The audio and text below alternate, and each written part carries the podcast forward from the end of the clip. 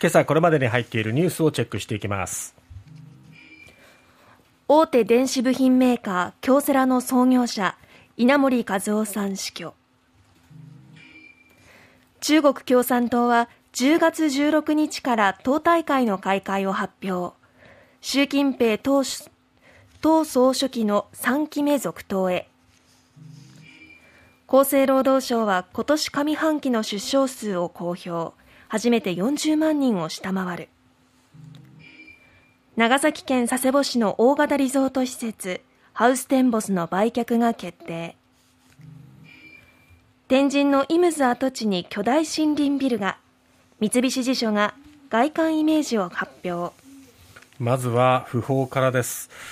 えー、京セラの創業者としても知られるそして経営者として辣腕を振るって再建などにも尽力してこられました稲盛和夫さんが24日老衰のため京都市内の自宅で亡くなったことが分かりました。90歳でした。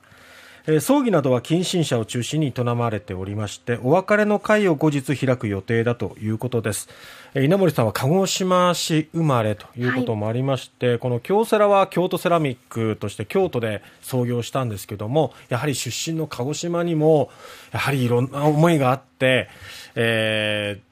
まあ、お金を寄付したりとか、後進を育てるために役立ててくださいということだったり、そして京セラの工場も鹿児島にいくつも作ってあったりそしてあの私の実家のある薩摩町の隣の伊佐市っていうところには、ええ、あの京セラのホテルがねあったりとか本当にあの地元のことも常に思っている方なんですけどもその稲森さんですが、えー、京都セラミックを立ち上げた設立したのが27歳の時1959年ですね。で1966年に社長に就任してセラミックを使った集積回路 IC パッケージなどの電子部品や産業用部品などを開発製造販売して急成長させました。でこの稲森さんといえばこの京セラだけでなく、規制緩和に伴って規制緩和に伴って85年に誕生しました第二電電 DDI これが後の KDDI に発展していくわけですけども、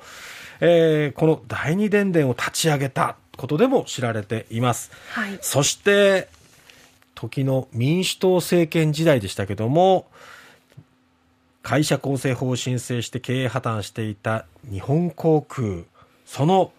まあ、立て直しに一役買っていったわけですね。無報酬で再建を指揮していきまして、従業員の3割に当たる1万6000人の削減や採算路線から撤退を、あ衰退を、えー、撤退を断行して収益力を V 字回復させたと。で、2012年にはもう当時の東証一部に再上場しましてスピード再生を果たした。はいえー、その経営手法を学ぼうということで、多くの方々がこの稲森さんの、えー、門を叩いてね、えー、清和塾、稲森和夫の森と和という字が入った清和塾、で、経営哲学を学んだという方も多かったわけですね。ぱこう人としての魅力その利他主義というか、はい、自分自身の利益ではなくって世のため人のための利益になることを考えたその経営というのが多くの人を魅了していった。と、うん、そして多くの方の生活を良くしてくれた、うん、そうですね。はい、えー、謹んでお悔やみ申し上げます。さて、えー、中国共産党ですけれども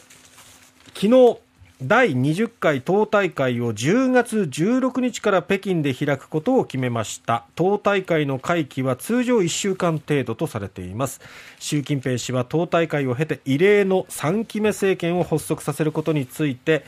事前の党内調整で最終的な合意を取り付けた模様です、えー、習近平氏というと、まあ、今月北戴江が、えー、というところで、まあ、いわゆる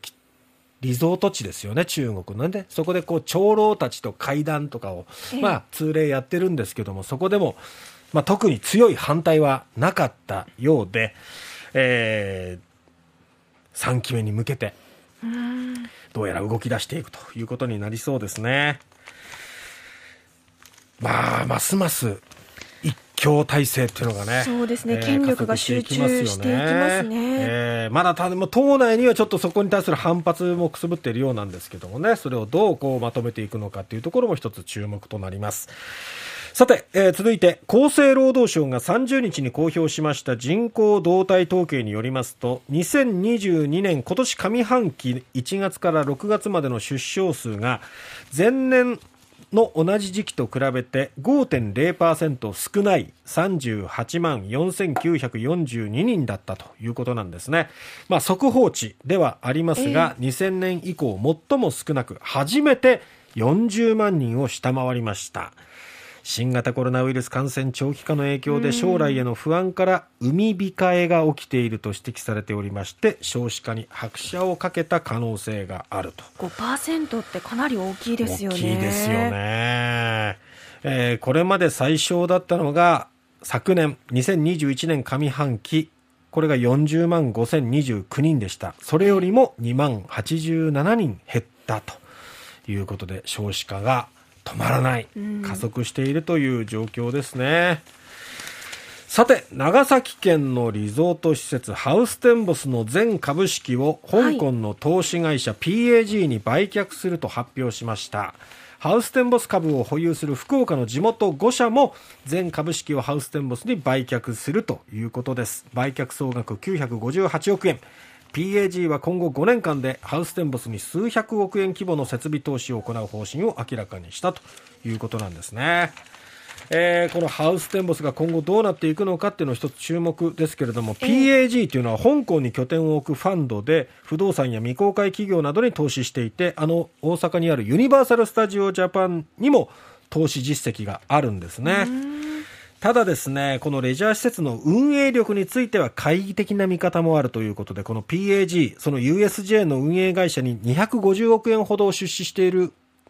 経験があるんですけど、ええ、まあ、その時に他のファンドと一緒にこう経営に参画していったんですね。ただ、その年の、まあ、翌年に、ハリー・ポッター、の施設ができて、はい、そして USJ は一気に人気が高まっていって、15年、2015年から17年にかけてアメリカメディア娯楽大手のコムキャストが総額4000億円近いとみられる金額で買収していったわけなんですよ。なるほど。で、その時の USJ 運営関係者によると、はい PAG はお金を出してもらった身だけども、あの、サービスのノウハウはなかったっていうふうに振り返ってるんですよ。で、この USJ の建て替え、建て直しには、森岡剛さんっていうね、うん、えー、マーケティングなどでも知られる方が率いた企業がこう引っ張引っ張っていた過去がありましたので、ハウステンボスもそこにちょっと頼るんじゃないかっていうのが一つ焦点になっております。イムズが生まれ変わりまして今度は木製パネルを使った外観デザインのビルになるようなんですね。かっこいいですね。外観デザインが公表されましたけれども2023年来年の7月に着工して2026年3月に完成する予定ということでホテルやオフィス商業施設が入るということです。自然に調和した。最近木がトレンドなのかもしれませんね、はい